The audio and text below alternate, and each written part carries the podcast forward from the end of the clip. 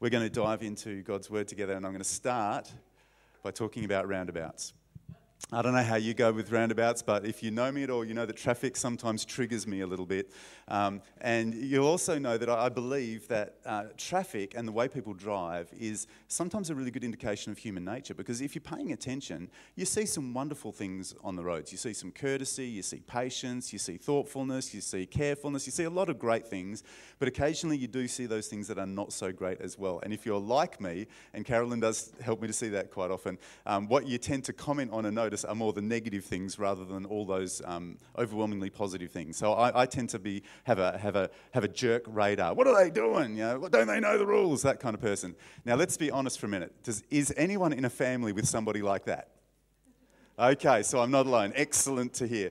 So, uh, I want to talk a little bit about roundabouts because, uh, as you'll see, they're quite relevant to the topic that we're discussing about discipleship today. So, just imagine you're leaving here in about, I don't know, four or five hours' time, and you're turning left onto, that must have been realistic because no one kind of responded. Uh, you're turning left and you're coming to this roundabout on Barradale and New Cross here, okay? So can you picture yourself? You're pulling out. What are you doing as you approach the roundabout? Okay? You don't have to answer out loud, but just think about that. Okay, so if you're like me, you're going to be checking down the road. Is anyone coming? How fast are they coming? Is it safe for me to go enter the roundabout and either you know go around to the right or chuck a lefty? That's what's going to be happening, and you're going to do that safely and well. Now, let's just imagine now that you're somebody else who's cruising uh, down Barradale Drive from further south. Maybe you've been down at the park playing a bit of cricket or whatever, and you're heading north to Whitford Ave, and somebody who's leaving church pulls out into the roundabout ahead of you. You're coming along, and you have to slap on the brakes because this clown has entered the roundabout right the, as you're about to enter the roundabout and go through it, and you were on their right. So, what should they have done? Oh, really? Ah.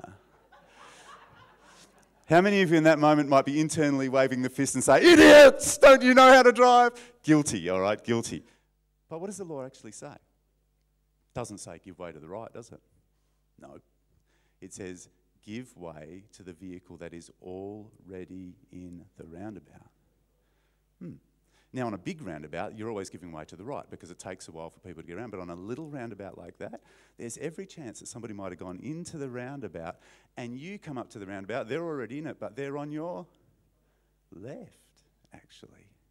And you need to give way to them because they were there first. Huh. Now, I know that law. And so as I look down Barradale Drive, as I see somebody hacking up the street, do I just pull out and go, oh, that's all right, they've, they've got to give way to me, I was here first? No, I don't do that. Why?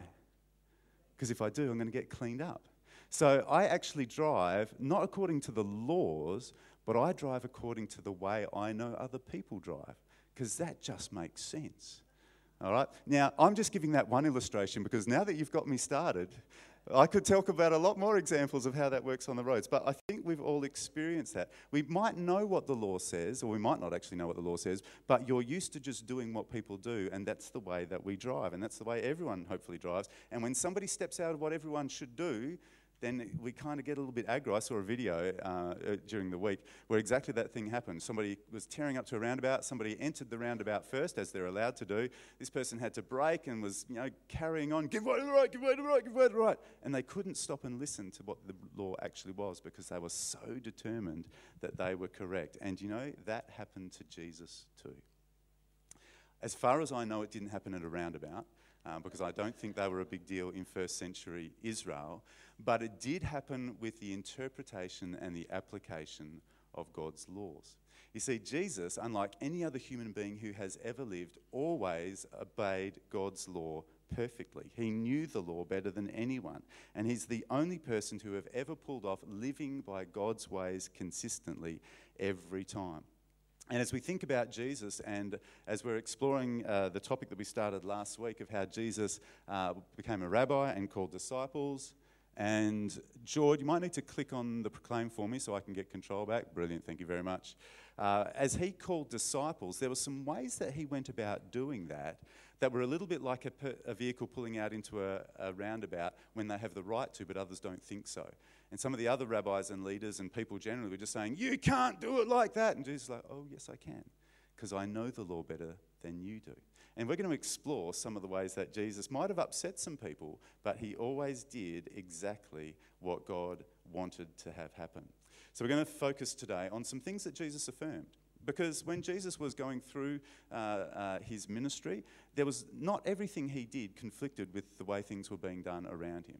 And not everything he saw others doing was wrong. And he affirmed a lot of what was going on in their community, a lot of good things that were going on amongst the religious community, and in how rabbis were teaching and training people God's law. There was a lot of stuff that he affirmed. And we're going to explore some of that today. But there were some things where, just like uh, that confrontation on the road, where temperatures got a little bit raised, and Jesus had to point out, you know what, not everything you do is actually in keeping with God's law. You've become accustomed to some ways of doing things that if we step back and talk about this and think about this, you might discover aren't actually what God intended when He gave us His laws. So let's dive in and let's uh, look at some things that Jesus affirmed about how in those days rabbis would uh, call disciples to follow after them. Now, you might think of a rabbi Oh, my clicker is still not working. Gee, it's not just the PA system that's giving us some grief today. George, you're going to have to be following along with me, bud, and uh, this will keep you on your toes. There were some things that uh, Jesus affirmed about the way that they were uh, calling disciples. Now, a rabbi we might think of as a teacher of God's laws, um, but that's not the whole story. See, the word rabbi literally meant great one or master. They had a very exalted position in the community, they were enormously respected. And there was a huge amount of competition to become a follower of a great one, to become a follower of a rabbi, and to learn from him so that one day you could become like him and even become a rabbi yourself. And so, the first thing that was expected of anyone who wanted to learn from the rabbi and become part of his discipleship community to eventually become one was you needed total commitment. So, if you were here last week, you might know the story of what this might have looked like. But um, when a young boy who was uh, one of the brightest and best students in their schools, uh, if they had the desire to do that, if their family had the means to enable them to do that, uh, they might uh, become discipled by a rabbi at the age of 13 years of age. So, he's become a man, and he's now become a man who is following a rabbi. He's leaving his home and he's becoming totally committed to his rabbi. Now, I'll keep going with this in the hope that one day it'll work. Here we go. Uh, so you might remember there was one such person. His name was Saul of Tarsus. His family was from Tarsus, apparently quite wealthy, uh, and they sent Saul down to Jerusalem to become a student, a disciple of a rabbi whose name was Gamaliel, one of the leading rabbis at that time. So at the age of 13, that meant he left home, and instead of being known as Saul, son of, and I don't even know how to finish that because we never hear what his parents' names were, he becomes known as Saul, the disciple of Gamaliel. His identity changes, his, his uh, lifestyle changes. He becomes completely wrapped up in Gamaliel's school, following Gamaliel around, going wherever Gamaliel travels. Um, his life is now completely committed to his rabbi, Gamaliel. Check out this uh, next slide. It's got a, a, tradition about what that transition looks like. Uh, we'll go one more. Thanks, George. Uh, this is uh, from the Talmud, which is a record of the traditions that were being taught uh, by the rabbis. When one is searching for the lost property both of his father and of his teacher, his teacher's loss takes precedence over that of his father, since his father brought him only into the life of this world, whereas his teacher, who taught him wisdom, that is the Torah, has brought him into the life of the world to come. If his father and his teacher are in captivity, he must first ransom his teacher. So you're getting the idea there. So uh, let's just say Josiah, um, after hitting 13, had gone off and been uh, made a disciple of somebody else, uh, and me and that other person both were taken off into captivity, and I'm there going, gee, I hope Si's able to pay the ransom. Well, guess what? He would ransom his rabbi, his teacher, before he ransomed me, because his first loyalty isn't to me anymore, it's to this other guy. That's fairly confronting, isn't it? Um, but that's just the expectations. That's the way things worked back then. So, how did Jesus fit with this idea that when a rabbi calls disciples, those disciples owe more allegiance to him than to their own natural families? Did Jesus mesh with that, or did he say, well, that's going a bit far? We don't need to be too fanatical about this. Well, let's read it from Jesus' own lips. From Luke chapter 9, verse 57, we read these words. As they were traveling on the road, someone said to him, I'll follow you wherever you go which is what a disciple does. Jesus told him, Foxes have dens and birds of the sky have nests, but the Son of Man has no place to lay his head. Let's keep rolling through that. Thanks, George. Then he said to another, Follow me, Lord. He said, uh, Follow me. Lord, he said, First let me go bury my father. But Jesus told him, Let the dead bury their own dead but you go and spread the news of the kingdom of God. Again, pretty full on, huh? Let's keep rolling. Another said, I will follow you, Lord, but first let me go and say goodbye to those at my house.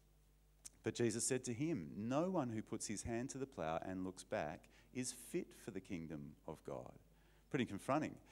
Now we get to Luke 14. Let's see if uh, anything's changed. Now, great crowds were traveling with him, so he turned and said to them, If anyone comes to me and does not hate his own father and mother, wife and children, brothers and sisters, yes, even his own life, he cannot be my disciple. That's talking about total commitment, isn't it? Uh, and it's really interesting there. Um, if you just flick back to 25, thanks, George. Notice there were great crowds. So there were a lot of people who are really interested in what Jesus has to say. There's a lot of people who are seeing Jesus do some miracles and maybe needing a miracle themselves, and they're flocking to Jesus, and they're not just coming for, for the day and then going home. They're, they're actually wanting to follow him around, which is what disciples do. And Jesus now makes it very clear hey, it's a different thing being a member of a crowd to being a follower. And if you want to be a follower, if you want to be a disciple, you've got to know that the level of commitment, it's not just come and listen and think about it and just see what you reckon. This is you have bought in, you are totally committed now. You've got to know up front that's what I require. And it looks like this. Now, when we see uh, in verse 26, if anyone comes to me and does not hate his own father and mother, we read that quite literally and we know what hate is like and it's ugly. And we think, is Jesus really calling us to hate our own families? Not in the way you're probably thinking of right now. Uh, it's talking about a comparison. Um, and it doesn't translate well into English, but the idea I think makes sense. If you were to think of it as in, okay, now you need to make a choice. Is it going to be me or is it going to be mum and dad, wife and kids, brothers and sisters, in fact, anything in your own life, which are you going to be committed to? Which are you going to put first? If it comes down to a choice, which way are you going to go? And that term is really pointing out that it can be no contest. It's got to be Jesus. Um, I watched a, a, movie, and I'll tell you a bit more about it later on. But one, one of the lines in the movie uh, is where this guy says to a girl he's quite interested in, um, If you ever get between me and God, it's over. Um, and it's, it's exactly that kind of attitude. It's where, hey, God comes first. Um, or in this case, it's where Jesus, if I want to follow you, I know you've got to come first. I can't be in and out and in and out depending on the circumstances or how I'm feeling or you know, anything like that. Once I've decided that I'm following you, that's it for me. That's what I'm doing. That's the commitment that I've made. It's pretty full on. So let's keep rolling through that. Thanks, George. Whoever does not bear his own cross, that symbol of shame, uh, and, and just the worst thing that people could be identified with. Uh, and come after me cannot be my disciple. For which of you wanting to build a tower doesn't first sit down and calculate the cost to see if he has enough to complete it? Otherwise, after he's laid the foundation and can't finish it, all the onlookers will begin to ridicule him, saying, This man started to build and wasn't able to finish. Or what king going to war against another king will not first sit down and decide if he's able, with 10,000, to oppose the one who comes against him with 20,000? If not, while the other is still far off, he sends a delegation and asks for terms of peace. In the same way, therefore, every one of you who does not renounce all his possessions cannot be my disciple. Now, salt is good, but if it should lose its taste, how will it be made salty? It isn't fit for the soil or for the manure pile. They throw it out. Let anyone who has ears to hear listen. So, back in the day when Jesus was ministering, there was this idea that if you wanted to be a disciple of a rabbi, you had to forsake everything else. You had to go and live with that rabbi. You had to devote yourself completely to that rabbi. That was the standard. And Jesus comes in as a new rabbi who didn't go through the typical path to becoming a rabbi, as we thought about last week, but he is nevertheless a rabbi in that culture. And he says, Yeah, that's right.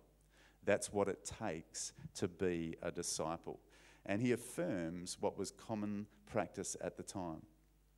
If you want to be a disciple of Jesus, it is going to take total commitment. And for those who thought they could kind of be like the crowds, uh, he's saying, no, you can either be part of the crowd, you're welcome to do that, but if you want to be a disciple, total commitment is what it's going to take. You've got to consciously choose I'm more important than your family, your possessions, your ambitions, your comforts, anything else about your life. And we might hear that and go, steady on maybe if we ease into this a little bit or something, but to require that commitment up front, that doesn't seem sensible. You're not going to get anyone following you if you have that kind of expectation. But in Jesus' culture, if he was to expect anything less, that would have been scandalous. Remember, the rabbis at the time chose only the very best. There was such competition to become a student of a rabbi, and the purpose of that was so that you could learn so much from that rabbi that you could become one yourself. And you're not going to learn everything that you need to learn by doing it half heartedly. You've got to be all in. And the community is not going to have the kind of leaders that it needs if it has half hearted leaders. No, they've got to be really serious that they want to know God's word and that they want to be able to teach God's word and they're going to uh, be able to live God's word. They need that kind of leadership. So the community expected discipleship to be a really serious thing. If Jesus asked anything less, he wouldn't have been respected as a, a true rabbi. If Jesus expected anything less, they'd have the attitude of, okay, so what you're saying is you don't have anything that's worth giving up all of this for. He would actually be devaluing his ministry and what people could learn from him. But Jesus instead affirms their understanding of what it means to be a disciple. And he says to them, I don't just want crowds, I'm actually inviting everybody to make this commitment to become a disciple. Well, there's another thing that uh, Jesus affirmed about the culture of discipleship, and that is, and it flows on from that idea of total commitment, uh, that is an idea of total obedience. John 14, verse 15 says this If you love me, you will keep my commands. Jesus expected his disciples to be as obedient to him as it was normal for disciples in that culture to be obedient to their rabbis. And if you want to go on a very long uh, kind of side trip, uh, check out Deuteronomy 17. It has a lot to say about obedience to those in authority, and they would use this as a way of teaching that, hey, you don't have to agree up here. That's what crowds do. I'll come along, I'll listen, I'll see what I think about that, and if I agree, I'll do it. If I don't agree, I won't. But once you've decided to be a disciple, you've decided ahead of time, I will obey whatever this man says. Um, and I don't need to agree with it. I don't need to understand it. I don't need to compare it to what somebody else says. If the rabbi tells me something, I'm going to do it. You decide that ahead of time that you are going to be completely obedient. And what's the value of that? The value of that is that you learn by experience, not by prejudgment. So you're coming in as a student and you're trusting that the rabbi knows what he's talking about. And as a rabbi says, do this, not this, and you're going, well, I really think I should do that, not that, how are you going to learn whether the rabbi is right or not? Well, people like you and I might say, well, we'll make our own mistakes and we'll learn from them. But in that culture, it's no, you do what the rabbi says. And as you do it, you go, ah, oh, now I get it. Now I see what I couldn't understand at first, but now that I've done it, as Jesus would say elsewhere, I've tasted and seen that this is good. So they expected that attitude of total obedience. Again, in our culture, where we've seen so many abuses of power, we, we hear total obedience and we go, oh no, that just can't be good. But in that culture, that was the best way to learn. And Jesus actually affirmed that in his disciples, that idea of being totally obedient to him. In fact, in Luke 6, again, talking to the crowds and helping the crowds understand hey, there's a big difference between being a member of the crowd and being a follower. This is what he says Why do you call me Lord, Lord, and don't do the things I say?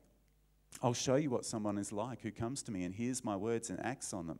He's like a man building a house who dug deep and laid the foundation on the rock.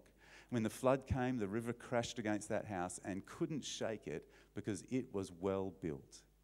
But the one who hears and does not act is like a man who built a house on the ground without a foundation. The river crashed against it, and immediately it collapsed. And the destruction of that house was great. So Jesus is pointing out hey, if you want to be a disciple of mine, yes, it does require total obedience. Don't call me Lord if you're not going to do what I say. It doesn't make sense. Either I'm your Lord or not. So if you're going to be a follower, obey what I say. But here's the good news when you do that, this is what you discover. When you live according to the things I'm telling you, no matter what storms life throws at you, you'll be okay.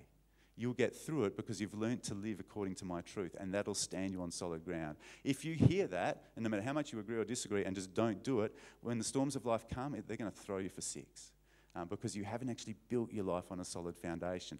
Trust what I say, do what I say, and you will be better off. That's the promise of Jesus. You're better off being a disciple than you are being a crowd member. If you're like me, it's like, oh, I don't know, I'll be the judge of that. I'll choose which bits I take on, which bits I don't. Jesus doesn't work. If you're going to be a follower of me, obey all that I say, not just the bits that you think are going to work for you. And trust me, says Jesus, this will be the only way that it works. Here's the last thing that Jesus affirms about the culture of discipleship as it was back then emulation. So it's not just doing what the rabbi says, it's actually watching how the rabbi lives and copying, asking questions. Why did you do it like that and not like this? Um, observing, uh, reflecting, analyzing. But basically, you're being so observant that you want to take on the lifestyle of the person that you chose to follow as a disciple. Emulation was why they spent so many years living, uh, in a sense, in, in the rabbi's pocket. Um, they would share life together, they would travel together, eat together, uh, pray together, uh, sleep in close proximity to each other. They would just do life together, and that was how a lot of the learning took place. In fact, if you read the Gospels, uh, you see that as Jesus is interacting with people, often he's just noticing what's going on and he's either doing something about it that people can observe or he's explaining some things that are starting with life and bringing God's laws into life.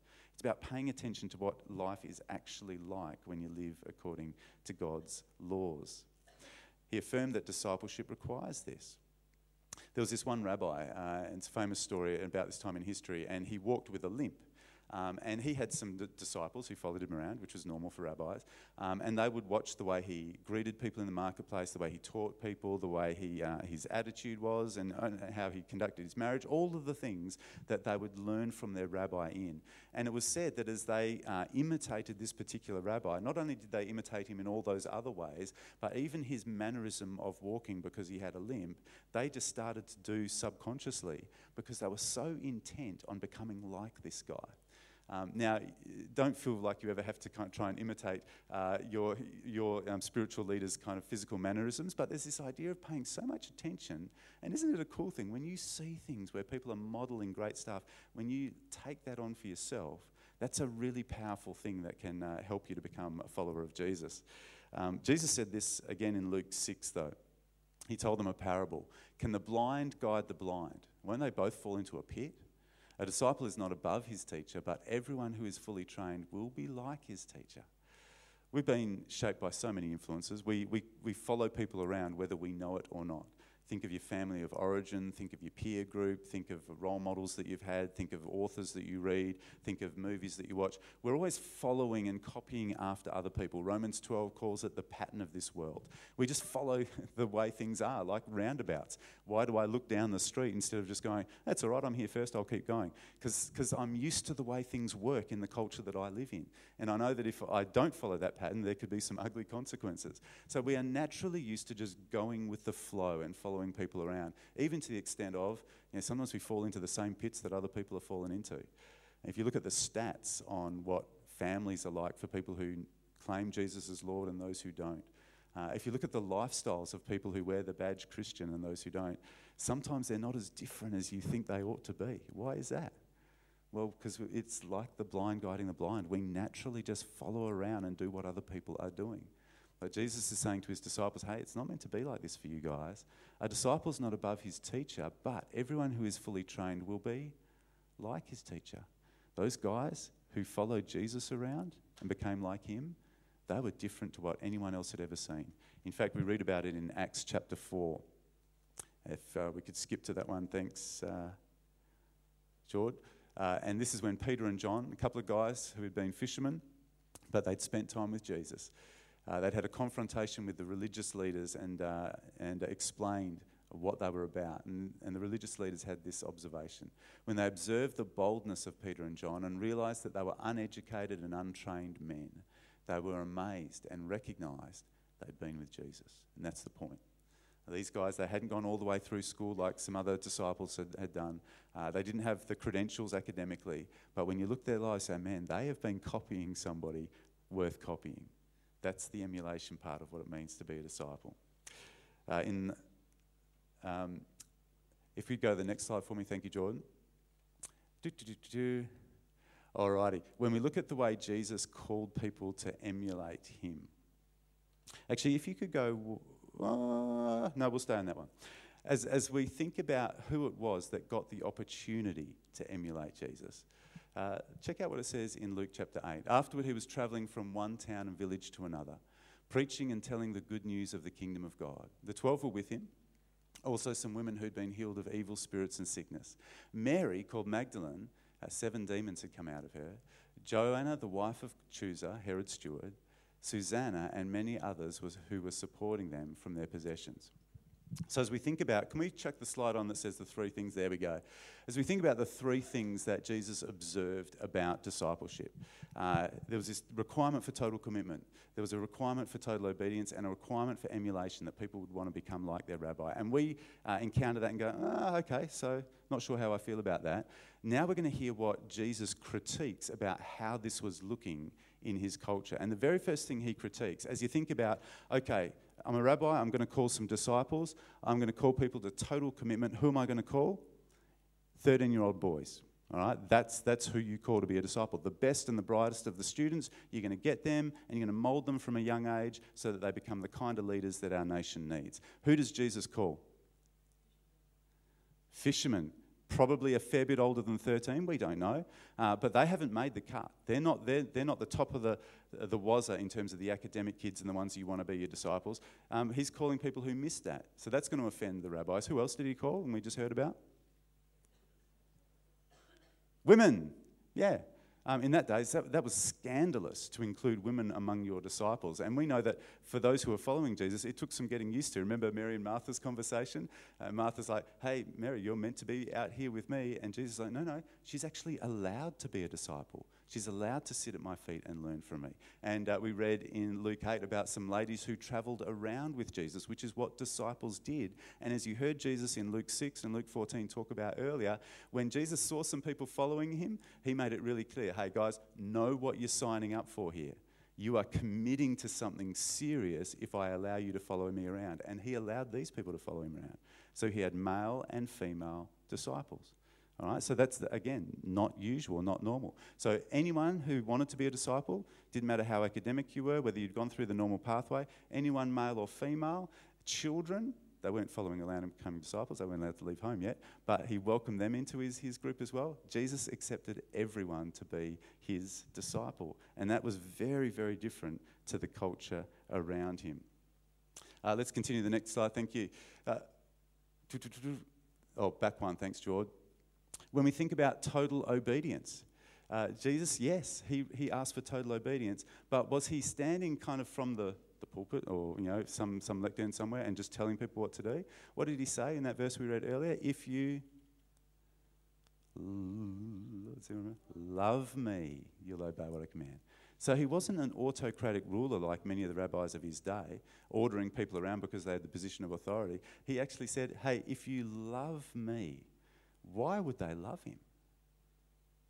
Well, it's because of who he was, because of how he invited them into something. It's how he treated them. He built a relationship of love with these people, and that's what motivated their obedience. It wasn't this pounding, you will do what I say kind of deal. It's, hey, when, when you love somebody and you know that they love you, when you trust somebody, don't you want to obey what they say? Isn't that how it works? Jesus modeled a very different kind of obedience. What about the emulation part? Uh, did Jesus require his disciples to emulate him? Yeah, clearly. He'd just been talking about that. Um, how a disciple, when he's fully trained, will become like his teacher. And that's how they changed the world. It wasn't because they had better Bible knowledge, it was because they'd been with Jesus and they'd become like Jesus and they did what Jesus did. And that's how they became life changers. Now, I'm going to think uh, a little bit about uh, one other thing that really was different in the way Jesus approached discipleship. See, back in the day, if I was a 13 year old boy and I wanted to become a great one, if that was my ambition, I want to become a leader. And it might be for very good motives. I want to make a difference. I want to help people follow God. Or it might be because that's the position I want to be in. I want to be the top of the tree. I want to be the one that's greeted in the marketplaces, that gets the good seats at the wedding feast, that everyone says, Hi, Rabbi, I want to be known, I want to be important. Maybe that's my motivation. This is how I get there. I've got to commit to total, or back to that one, George.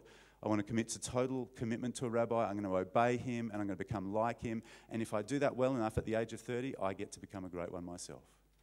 And from that moment on, people have to be committed to me. People have to obey me. People will be trying to be like me. Be like Mike. I like the sound of that. All right, so so there's, a, there's an objective. If I do this for long enough, well enough, I get to stop doing it so much and other people do it for me. Brilliant. And that motivation, as you read the Gospels, you can see in the life of the religious leaders, Jesus is calling it out all the time. This has become about you, fellas. It was there for a good reason, but it's become about you and your ambition. What did Jesus model? Jesus modeled that this is not the pathway to greatness that everyone in their culture thought it was. That's not the pathway to greatness, that's the expression of greatness. See, Jesus showed that even though he was the great one, he did all that. And he did it better than anyone. He didn't have to stop doing it, he kept it up. He had total commitment to who? To his Father, but also to his disciples. Think about that for a minute. Remember all the stories of the gospel. Who, who was more committed? The disciples to Jesus or Jesus to the disciples? It's a no contest, isn't it? You look at what he did for them. You look at how faithful he was, even when they messed up time after time. There is no, there is no competition. He is more committed to us than we can ever be to him. So make sure you know that. He, the commitment, he, he's got that one hands down. What about the total obedience? Was Jesus obedient to his disciples? No. He was obedient to his Father perfectly. So he was, who would you say was more obedient? Jesus to his Father or his disciples to Jesus? Not really a competition, is it? So he's showing that more than his disciples did. And what about the emulation part? The becoming like your teacher or leader, the great one. See, even in that, Jesus did it more than his disciples did. And this is where that next verse comes in. Thanks, George. Uh, in John 5, we read, Truly I tell you, the Son is not able to do anything on his own, but only what he sees the Father doing. For whatever the Father does, the Son likewise does these things. For the Father loves the Son and shows him everything he is doing, and he will show him greater works than these, so that you will be amazed. Jesus, in the similar way that he's asking his disciples to pay attention to his life and to respond to that and be a part of what he is doing, he's saying, Well, that's what I'm like with the Father. It's exactly the same deal. Um, and he is doing that better than we could ever do it for him. So, in all these different things, again, George, if you could have those on the screen, in all of those different ways, Jesus wasn't inviting people to do this for a while until they become, you know, up there enough that other people will start doing it for them. He's saying, hey, if you want to be great, that's how you do it. That's, that's not how you get great, that's how you are great. And Jesus showed that in every aspect of his life. If you were here last week, we uh, talked about the story of Jesus washing the feet of his disciples. And again, beautiful example of this. This is the kind of person you're to be. Um, great people can do that kind of stuff because they're not worried about how other people are committed to them and obedient to them and learning to be like them. They're just doing what great people do, which is be like God, be obedient to God uh, be totally committed to God. And he's demonstrating that stuff. And I watched a movie during the week, and I mentioned it earlier, uh, called The Jesus Revolution. And uh, picture this room, um, and let's, let's pick on you guys over here, um, who are much better dressed than the guys over here. Let's just say, uh, th- these are the people who have been in church for a long time, and uh, you know they, they, dress their Sunday best, which is what they've been used to doing, um, and and they're sitting on that side of the church. Over this side are the hippies. So we're going back a few years, and the hippies have come in. They're unwashed, they're un, unshoed, um, and uh, so so there's this kind of thing of eh, this isn't a real easy fit. Um, and the deacons come to the pastor uh, and they say, Oh, this isn't going well. And they have a list of complaints about the pastor having allowed these hippies into the church and changing the style of service and doing all this kind of stuff. And uh, one of the old deacons says, And they're staining the shag carpet with their dirty feet.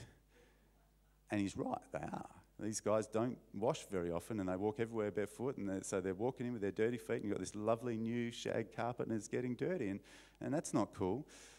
And so off the deacons go. And next uh, Sunday, um, this old guy rocks up to church. There's a great long line of hippies waiting to get in. Oh, great, these guys again.